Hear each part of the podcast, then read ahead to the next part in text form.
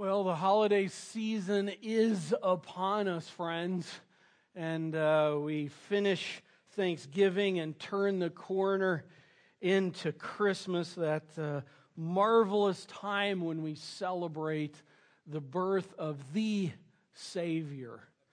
And uh, I just want to say there is no bigger, more bold, more bodacious of an act ever in history to date than the coming of the second person of the Trinity.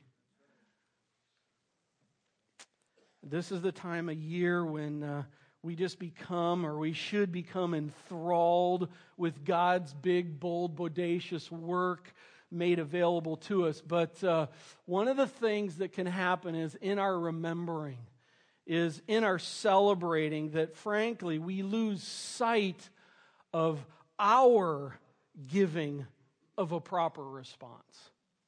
It can so often be on what God did, and we lose sight of what we're supposed to do in light of that and what was made available to us. And I might kind of correlate it to an experience that my family had a couple years ago. We were down at the Yuletide celebration down at Hilbert Theater, and the night that we were there, the woman that was emceeing it was uh, just had an operatic voice, and she was just this, this larger than life, booming, marvelous kind of presence about her. And about halfway through, she started to sing the best Christmas song ever, O Holy Night.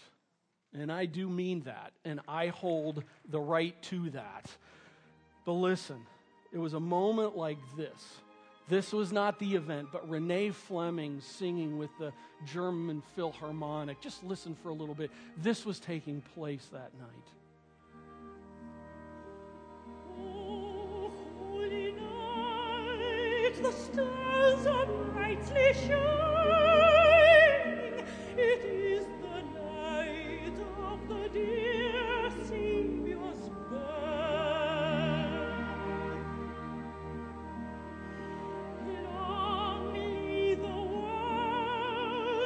sin and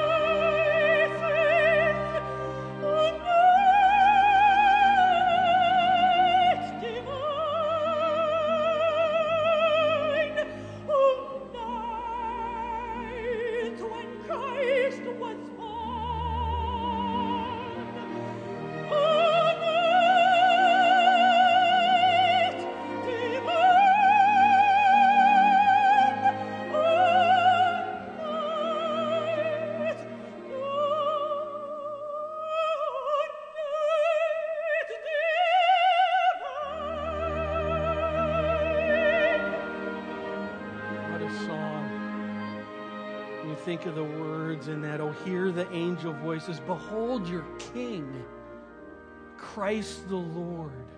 O holy night, O night divine, fall on your knees. And then after she sings with this voice, people are clapping and if you will i could kind of read if you just the sense of the moment because it's like so many people are like oh what a voice. Maybe not my thing all the time but what a voice. Others looking around it's oh the symphony. Oh they're just so beautiful in the music. And and this building look at this building is this incredible and then after she's singing and people are clapping, and they go right into Santa coming down the chimney.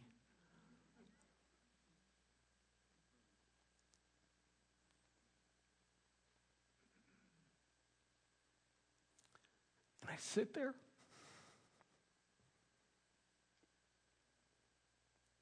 I go, listen, two responses either need to come out of this. One is we either all need to like stand up and stone her for singing heresy because of what she's saying. Or how about this? How about like we all fall on our knees before the King of the universe that has come to redeem us from our sin? Now that would be big and bold and bodacious.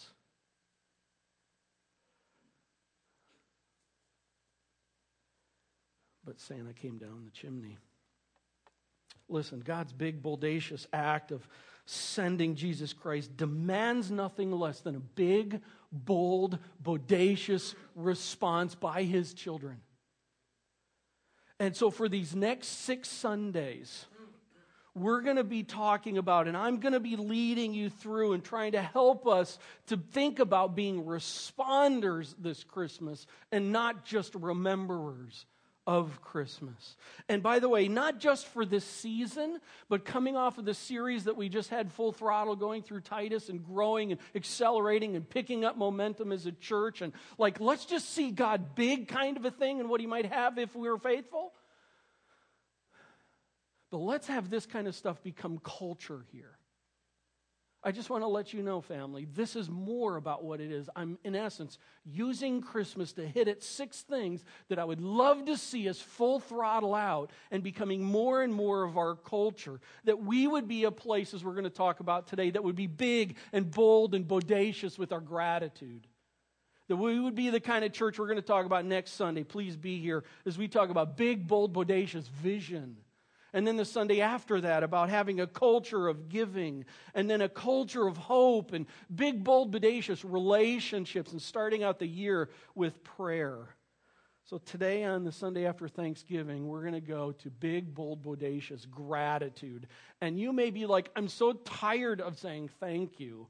Um, we're going to get some scripture to help us rethink that. Okay? And I pray that we leave today going, you, God, are kidding me. What am I going to do about this? Let's pray. Lord, I want to thank you so much for your goodness. I pray this morning that this would be a strong morning for your glory, that your presence would be here as we know it is and I mean in a very big, bold, bodacious way, that we would be great learners of you, excited about your word. God, we're here. Have at us. Here we go. In your name we pray. Amen. Grab your Bibles and turn to Luke chapter 17. And we're going to take a look at three stories in the Gospel of Luke, true events that took place in the Gospel of Luke. Uh, taking a look at three of them, and we're going to see how there's gratitude missed but especially we're going to see how there is gratitude that is given that is like over the top at points. Let's go to Luke chapter 17. And the picture that you see here is not the area where it was exactly this event was taking place, but this just kind of gives you from our trip there a couple weeks ago, kind of gives you some scenic reality on what we're about to read here. Just kind of picture it, if you will, in your mind. Luke chapter 17, if you don't have a Bible, I think we had some people coming around. I'd love to have you borrow one. Let's pick up in verse 11. Here we go. On the way to Jerusalem, he, Jesus Christ, was passing along between Samaria and Galilee. Now, Samaria and Galilee, this is kind of, in other words, he's coming from the northern part of Israel and he's trekking his way down to Jerusalem, which is more in the southern part. This is kind of what that territory looks like. Now, the Samaritans hated the Galileans or the Israelites, and the Israelites hated the Samaritans. The Samaritans saw the Israelites, the Galileans, as the uppity people, the people who always went around going, we are God's people, na, na, na, na, na, kind of an attitude. And it was probably quite true in many ways. And yet the, uh, the Galileans looked at the Samaritans as the low people on the, totem, on the totem pole. I mean, these are the dogs of the society going on here. By the way, do not lose sight in these texts of the low people. It's going to flow through all three of these stories. It's the low people it's the little people. It's the least likely people. On the way to Jerusalem, Jesus Christ and his entourage was passing along between Samaria and Galilee. Verse 12. And as he entered a village, he was met by ten lepers. How many? Okay, 10 of them. And these 10 lepers, now lepers, we usually, if, if you've ever watched old movies, we kind of have more of the picture of leprosy as just the thing where people are walking around and like limbs are trailing as they're walking, kind of a thing. And that's true. I mean, there were, it got to the point, but leprosy at the point in time actually had multiple skin oriented issues. What kind of leprosy to what extent, we don't know. We just know this. These people had skin diseases, and as a result of that, the priests, the, the, the religious leaders, uh, viewed them as unclean, which completely understand medically wise they were. I mean, this was like H1N1 to, H1N1 to the hilt. And so they're literally cast away. They're set out of the mainstream of society. And there's how many of them? And what was their problem? They had leprosy. And they stood at a distance. That's why. It's just so cool how the text brings little things in. Samaria, and they stood at a distance. Verse 13. And lifted up their voices, saying, Jesus, Master, have mercy on us. Now, this statement is really pretty cool uh, because there's three things in this statement is made. All ten lepers, I don't know what did they do in harmony or all together same point, but they were saying this. The three things out of this. Number one, they call him Jesus. They knew his name. How did they know his name? Don't know. Was it as he was coming and people were talking, oh, Jesus is coming, and they heard about this? Had it been that there's been so much going on in the area that they knew who Jesus was and all the talk about him? Likely that was it but they knew his name. Secondly, they gave him a title, they gave him authority Jesus, Master. Now, if we see someone coming along, who, especially someone who has some authority, we oftentimes tag on a, a, an authority title to them. If they don't, it's just like, hey, dude, hey, bud, how you doing, my friend? But here it says Jesus, Master. Okay, we getting inside the ten lepers' heads. This isn't just a, hey, Bon Jovi, uh, you know, can you help me? Yeah, I'll sing you a song. Uh, no, this is, hey, master. This is someone up there. And what does he ask of them? Or what do they ask of him? Have mercy on us. Listen, uh, very, as we read this text, we clearly get the idea. What they're saying, in essence, is like, we're cast, we're outcast, we have our skin, our bodies falling apart. Hey, have mercy on us, take care of our physical problem. I think clearly that's what's being stated here.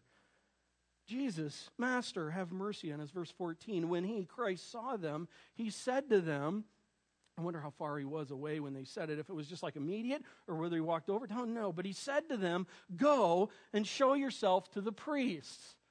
Now, uh, this is an important statement because this would have been the process for someone who had had leprosy or some kind of skin disease that, be, that be, was resolved. They would have to go back to the priest, and if you will get the stamp of approval to go back into the mainland, main uh, stream of society. And so, what he's saying is, go show yourselves to the priest. Oh, look at this. This is, next verb is huge here. And as they went, they were cleansed. Okay, get it? Jesus, Master, have mercy on us. Go, show yourself to the priest. This is a moment right here. Because at this moment, as we read the text of the verb, it's not saying that they were, when Jesus said that, they're like, I'm healed. In fact, I mean, it's me. I'm looking at myself, and it's like, nothing's happening. I'm not going nowhere. By the way, it doesn't make any logical sense to go to the priest because the only time they would go to the priest was when they were healed. And they weren't right at that moment. And at that moment, they're looking and they have a decision to make. Let's call it this they have a faith decision to make right there. Am I going to go to the priest and believe what he said somehow it's going to happen? Or am I just going to say, like, forget you, dude, this didn't work at all? I may have actually been in that camp myself. As they went, they were cleansed. They went obviously they had high enough regard for what he said that they would make action. Now, was it after one step of wenting or 20 steps of wenting that they were all of a sudden healed? We don't quite know, but let's keep on reading. Verse 15. Then one of them, how many? One of them, when he saw that he was healed. So in the wenting, in the going, he's going, and all of a sudden, it's like, whoa I saw that I am healed. And so what's he do? He turned back, praising God. By the way, with what kind of voice? A loud voice. Here he's going, he's on his way. All of a sudden, boom, he sees this like, and he's like, well, now what do I do? I can keep on going to the priest, get, get cleansed, could be allowed back into the mainstream, or I can like do something different. He one, how many? One comes back to Christ and praising God with a loud voice. Love it, over the top. Listen, people were all over the place. And he's not like, oh, this is awesome. Wow, I love this. Oh, yeah. Mm, mm, mm, I mean, this, this is like, yeah, Lord Yahweh, Jehovah, thank you. Woo! All the way back to Christ with a loud voice over the top. And I think I would probably be too at that point. Look, but it doesn't stop there in verse 16. And he fell on his face at Jesus' feet. Didn't come back and high five, bear hug, you know, do the dance, do whatever. He comes back and he fall praising God, falling his face to the dirt at his feet. The image of that tells so much about what is going on in the one leper's head, right? Because he's praising God and he knows that this person was the direct source of what was taking place through this event. I love the last statement. He fell on his face at Jesus' feet, giving him thanks. Now, he was a Samaritan. You know, the text didn't have to put that in there, but it did for a reason. Because he was a dog. He was a low life of anybody, anybody as compared to everybody over here that is around Christ observing this. The low man on the totem pole face down in the dirt, worshiping God. Verse 17. Then Jesus answered, Were not ten cleansed? Where are the nine? Hey, friends, the fact of the nine continuing on, and frankly, they did just what he said. And so I don't want to take it too far beyond, but he's doing, they did what they said but only one came back and attributed it to the incarnate second person of the Trinity. The other nine experienced the general grace of God and just kept on going. Why? Don't quite know, but I do know this it bugged Jesus.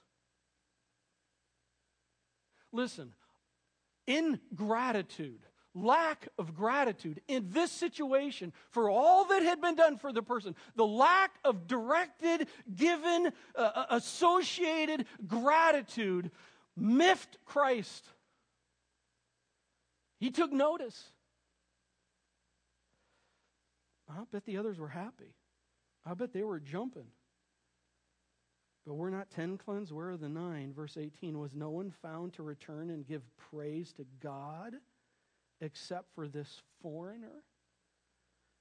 And Jesus said to him, Rise and go your way.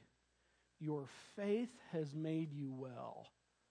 Don't have time, man. This whole thing could just take our whole morning. I just will make this one comment. His faith, if you will, he, he was not an, a work of faith that saved him. His faith put him in a place where God saved him.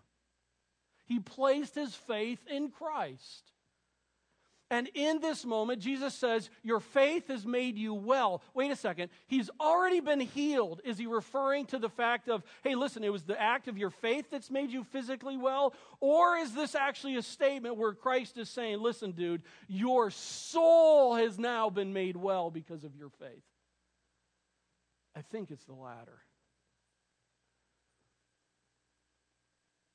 This guy was overwhelmed he had a mission he had to do. And he saw not only the general grace of God dispensed upon the ten, but he wanted to make sure and he knew and attributed it to Jesus Christ. Let's go to our next passage Luke chapter 21, a little bit to the right.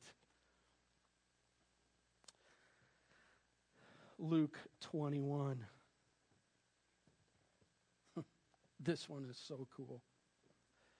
The widow's offering. Oh, by the way, this picture is from when we went. I'm kind of incorporating a travel log while we're doing these. Uh, this is actually where it is believed, the, right where you see this, that the actual temple used to stand. By the way, I don't have time to get into it. Not over there, and if any of you know about the Temple Mount today, another day, but actually right there. Another day I'll talk to you about how that can be proved out. Um, but think about this Jesus is now on the temple grounds, literally somewhere right around here. This event takes place with this widow.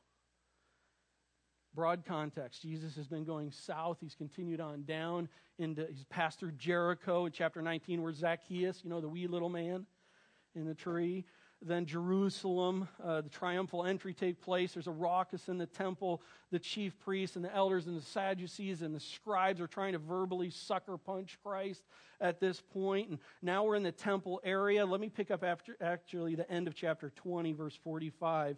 And in the hearing of all the people, he, Jesus, said to his disciples, Who is Jesus speaking to? His disciples. Now, this is a huddle.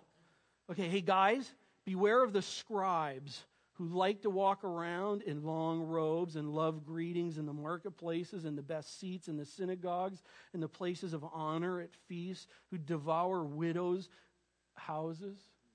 Don't forget that statement in this story. They devour widows' houses and for a pretense make long prayers. They will receive greater condemnation. Got it? He's in a huddle. He's just told them this. They're on the temple area somewhere in here to the left because that building over there on the left didn't used to be there. It's off. But somewhere around here, he's having this huddle. And then, kind of like Peyton Manning on a Sunday while they're in, a few times that they get in a huddle, he kind of takes a look out and takes a look around and he's just checking to see what's going on. That's what's happened here. Chapter 21, verse 1. Jesus looked up out of the huddle and he saw the rich putting their gifts into the, gifts into the offering box. You can just hear the money ching, ching, boom, boom, boom, just piles of it, garbage bags full. And then he sees a poor widow. What kind of a widow? A poor widow. And she puts in two small copper coins. Now, these two copper coins, one of these copper coins would be one hundredth of a day's wages. So, two copper coins is how much of a day's wages? Two one hundredths. Reduce it. See, high schoolers, junior hires, others, math is so useful. Okay? Okay, it's about one fiftieth of a day's wages. Now, if you were to take that, and let's just say a person makes $15 an hour. So if you were to say $15 an hour, take that out for eight hours, divide it by 150th, you'd come right around $2.50. Okay? So this lady's putting in 250. Whoa, that's going to tip that bag over. I know when Andy was bringing the bag up here, put that 250 in and kaboom, his hand would just hit the floor with that. Listen, it's just 2 bucks. What's behind her giving the two coins? You know what? We have no idea. The text doesn't tell us. Something was going on behind her giving these two coins. I don't know what it was. Was this the kind of thing where something had happened and she was praising the Lord and this was kind of a way for her to show her praise? Don't know. Was this the kind of thing where life was so bad as a poor widow? And in that day, a poor, and especially a widow in that day, was rough. Was this a prayer staying in before the Lord? Oh, Lord, please hear.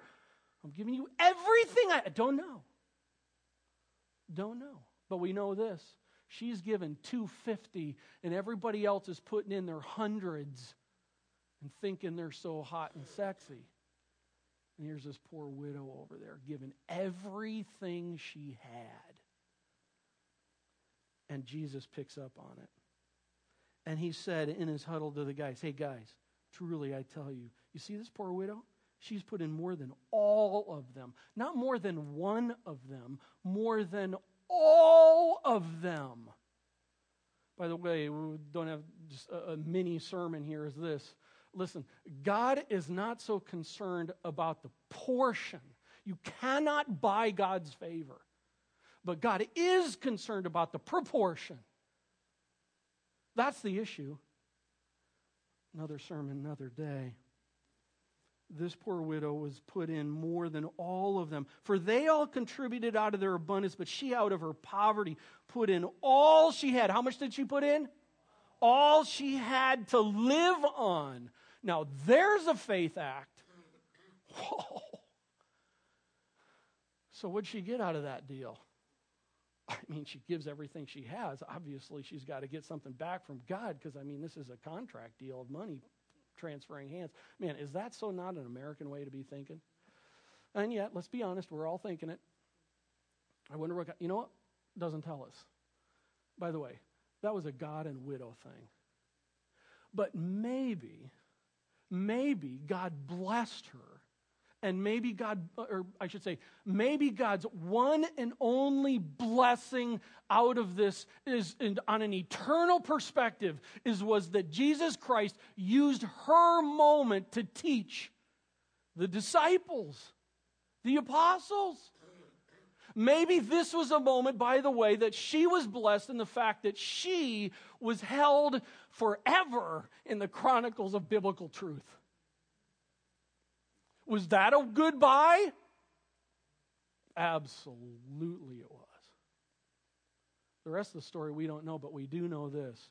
Whatever was going on there, this was a gal who saw something with Yahweh worth being over the top, big, bold, and bodacious in coming before the Lord. Whether it was a plea or whatever it was, it was all on the table for her. One more story. Let's go to the left, Luke chapter 7. So we're kind of rewinding some history here. We've just left the story of the scribes strutting their stuff before the people and the widow strutting her stuff, all of it before the Lord. And we jump back, so we rewind time, however the tape sound rewind is. Chapter 7, verse 36. And I wanted to finish with this story because this is beautiful absolutely over the top beautiful. Luke chapter 7, verse 36. One of the Pharisees asked him to eat with him, and he went into the Pharisee's house and took his place at the table. Now, the picture I have here actually, this isn't the guy's house. This is way bigger. Actually, just so you know, this is a picture of the inside of the synagogue at Capernaum but I just kind of wanted to give you something to, to visually image an event happening. Houses were not this big back then. But a Pharisee was a religious leader, and in that day, the Pharisees were not only religious leaders, but really they were political governing leaders of the day. And uh, this guy was most likely very wealthy because of his position. So we're just kind of setting ourselves in, in, a, in a room. And so he asked Christ to come inside, and there's this kind of party that's taking place. And uh, someone uh, besides the couple in Washington, D.C., is about to crash this party. Verse 30. Wasn't that kind of cool? Verse 30. That's so American. It's just something. Anyway, I, that was not in my notes. Verse 37. And behold, look at this statement a woman of this city who was a sinner. Hmm. I wonder what her career was. Hmm. I doubt an engineer. Hey, listen, this woman was a prostitute. This woman was a whore. That's the reality of the situation. And you cannot get the full grasp of this moment without understanding who this woman is. Why was she that? I don't know. Was she all on her own, and so this was her only way of, in her view, of being able to make money? I have no idea. But this woman is a prostitute.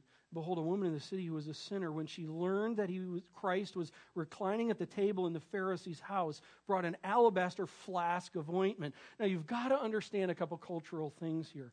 Number one, whenever there were big events like this that were going on, the Pharisees would invite the other Pharisees and big dog leaders of the day. This is kind of like the state dinner, if you will. And so all the big dogs are there. And so the commoners, us, we would be on the outside. Now, in that day, everything, they didn't have, you know, guards and all this kind of stuff like we do today in the red carpet and, you know, things marking off you can't go here. This was the type of situation to where uh, in that day, everything's in the open air.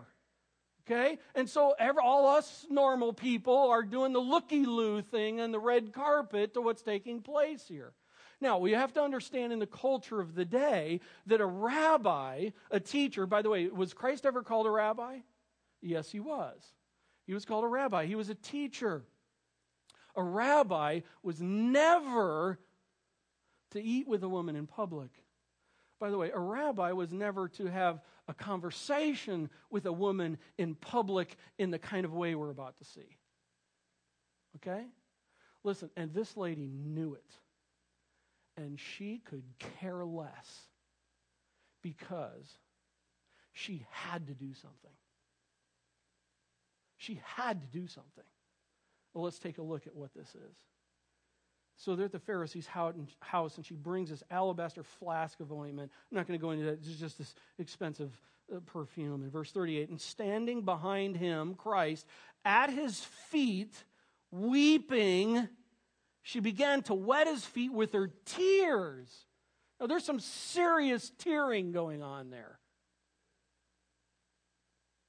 This prostitute is at his feet, weeping at his feet with her tears and wiped them with her hair of her head and kissed his feet and anointed them with the anointment with the ointment. This was so bold. I mean this was so risky for her to do this. But she had a mission she heard that Christ was there. Uh, how, how, what was the deal with her? Here's the interesting thing we don't know with this woman. It could be that actually Matthew 11 records uh, an event shortly before this event where Jesus says, Come to me, all who labor and are heavy laden, I will give you rest. I am gentle. You will find rest in me. My yoke is easy and my burden is light. Was that it? I, I, don't quite know. But something took place earlier for her that propelled her to have to do something completely over the top in showing her gratitude to Christ. Would you say that this woman is overwhelmed by what Christ has done for her? And here's the big thing we don't even know what it was. Well, we're going to find out a little bit more here. She's at his feet and she's completely overwhelmed and worshiping Christ. Verse 39. Now, when the Pharisee who had invited him saw this, he said to himself, in other words, he's thinking in his head, if this man were a prophet, he would have known who and what sort of woman this is who is touching him, for she is a sinner. The pompous, arrogant Pharisee. She's a scumbag. And if he, listen, he is so underwhelmed by Christ Listen, Jesus, you are so not impressing me right now. Because if you had any idea who this woman was, you would not be letting her touch your feet. You would not even be letting her in here. You would not be about to talk to her. You would know who she is. And you would, Jesus, I am so underwhelmed by who you are. You see the contrast? Oh, and do you think Jesus is going to use this as a teaching moment? Um, I bank yes. Here we go. Verse 40. And Jesus answering said to him, said to Simon, Simon, Simon, I have something to say to you.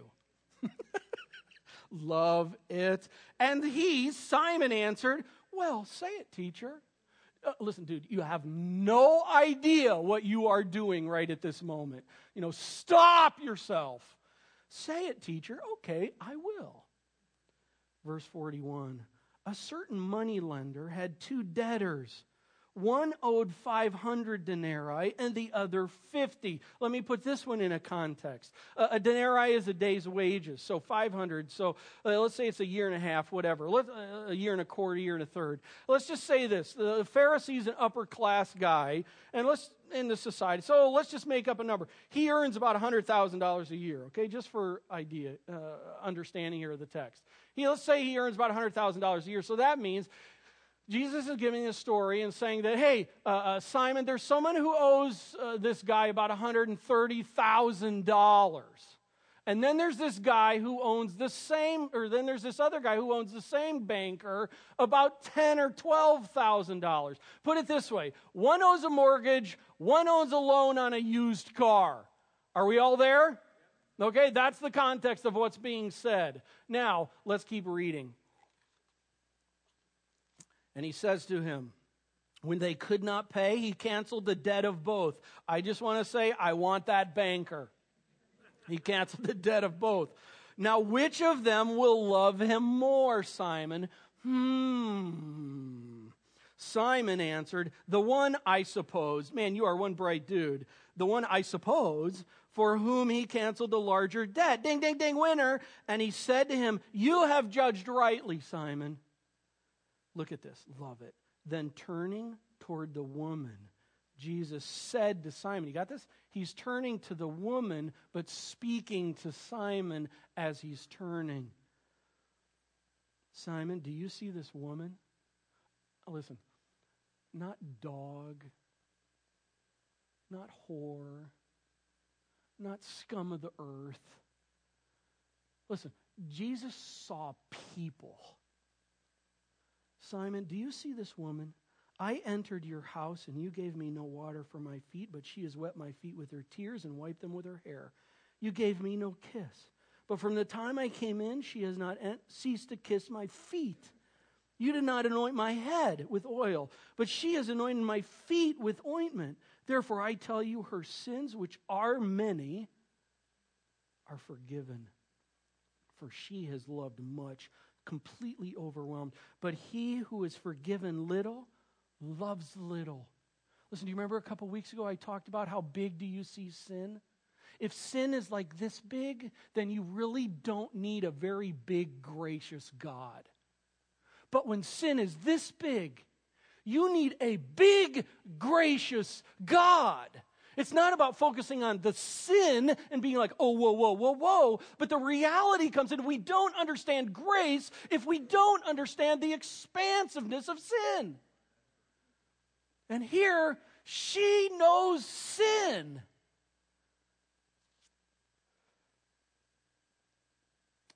Verse 48 And he said to her, Your sins are forgiven.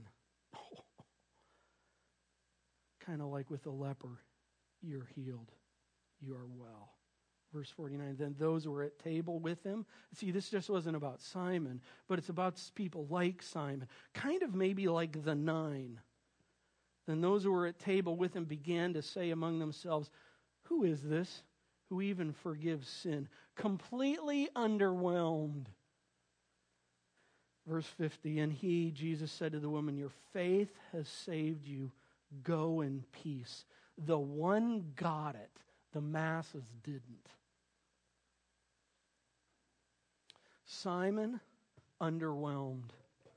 Simon's guess, underwhelmed. The woman, overwhelmed. Listen, three stories the lepers, the, the leper, the widow, and the prostitute. And all displayed this massive gratitude over the top because they saw what Christ had done. So, where do we go with this? Because probably uh, uh, one response to this is like, man, I would be responding like that too if God ever did anything like that for me, but I'm not seeing that kind of stuff. Like my bank account, I want that banker because I'm not having that banker. My health, my world, my life, everything's fallen apart. And I don't see God coming in and completely doing all of this kind of stuff for me. Let me bring it, let's help, let me help us as we close up. It's all where you start in your thinking. It's all where you start in your thinking. Let me say this. Us ungrateful people, and I say us because uh, we are generally ungrateful people. Why are we that way? Um, I don't have time to go to all the texts on this, but I want to just toss this out as we wrap up. I think it's because we start in the wrong thinking place, and it's this we view that life is generally good. The life here on earth should be good. That uh, we're born here and it's a nice place, and it's beautiful, and, and life should just go well. And, and then when bad things happen, that's out of the norm. And that's then when bad things happen, we go, God, where are you? What's your problem? Because everything general is supposed to be good on earth. Let me say something. That is theologically terrible thinking. Let me step back. So, theologically, biblically, how should we be looking? Here's the reality the world has been cursed by sin ever since the fall. The heart is deceitful and desperately sick. Who can understand it? All of the earth, all of everything. Death has come into the place. Listen, as a result of sin having come into our world at Adam and Eve, the fact of the matter is, is every day, every moment should be living hell on earth always. And yet, our world, we see war and we go, we're like, where's God? Listen to me, listen to me. Here's the fact of the matter the fact that there is anything good, anything, the fact that we are able to eat, to live, that we're able to even come here, that we're able to survive and live before a big holy God and have a redeemer, the fact that anything is good, the fact that you may love your family or your kids, the fact that you have friends, the fact of anything good in life, everything is a gift of God.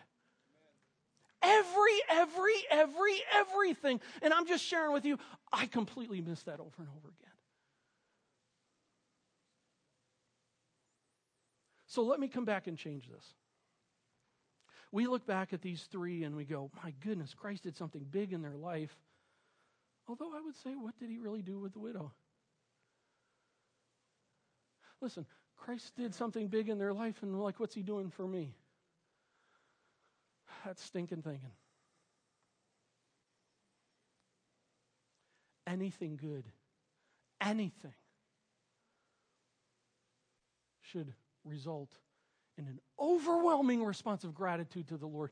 And this week, I just feel like, oh my goodness, I so fall short of being a person of great gratitude and of anybody that should be having gratitude. It's people like us who know Christ.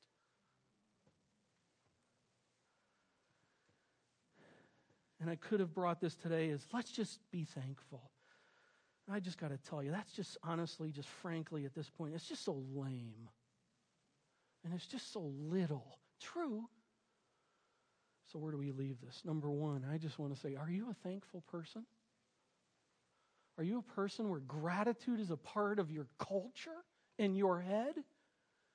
If not, what I just talked about is probably the reason why. Because I'm supposed to be delivered good. No, I'm supposed to be delivered all hell because of sin. And anything that's of any kind of good is a living, present act of a gracious, big God that I don't deserve.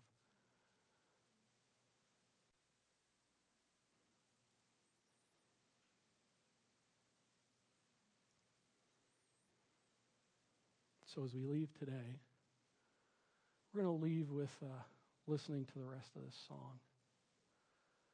Maybe there's something you need to do. Maybe there's been someone or something that's taken place in your life that you need to make a big, bold, bodacious, single act of gratitude for a situation. I'm not talking about being all theatrical. I'm just talking about maybe there's something in your life that it's like, this has been on my heart and on my mind for a while, and I just want to push you over the edge and do it. And maybe it's the kind of thing where, in just the movement of your life and my life, we're realizing I'm looking at things from the wrong perspective, and I need to repent before God, and I need to start getting at being a living, breathing, active, thankful person. And I don't know what that means. I don't know what that ends up looking like, and maybe how you need to change and how you come to church. Just like I'll just come and I'll just hang out. No, listen, this is about coming before God. Maybe it's about in your home. I don't know what it is. I'm just, this is one of those days, I'm just going to leave it, leave the stories in your lap, and let the Spirit of God push you, drive you, and move us. Let's go ahead and uh, start this song. And I don't know what it is that you've got to be working on. But gratitude is the soil bed of our faith. Let's fall on our knees.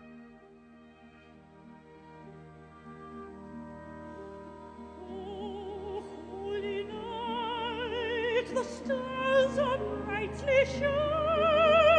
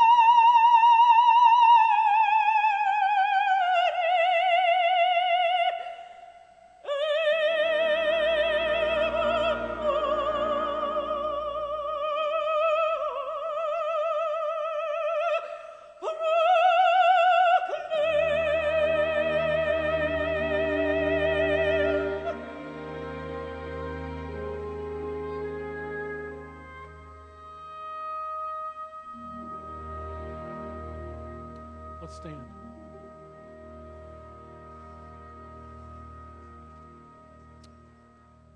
And let's pray. Lord,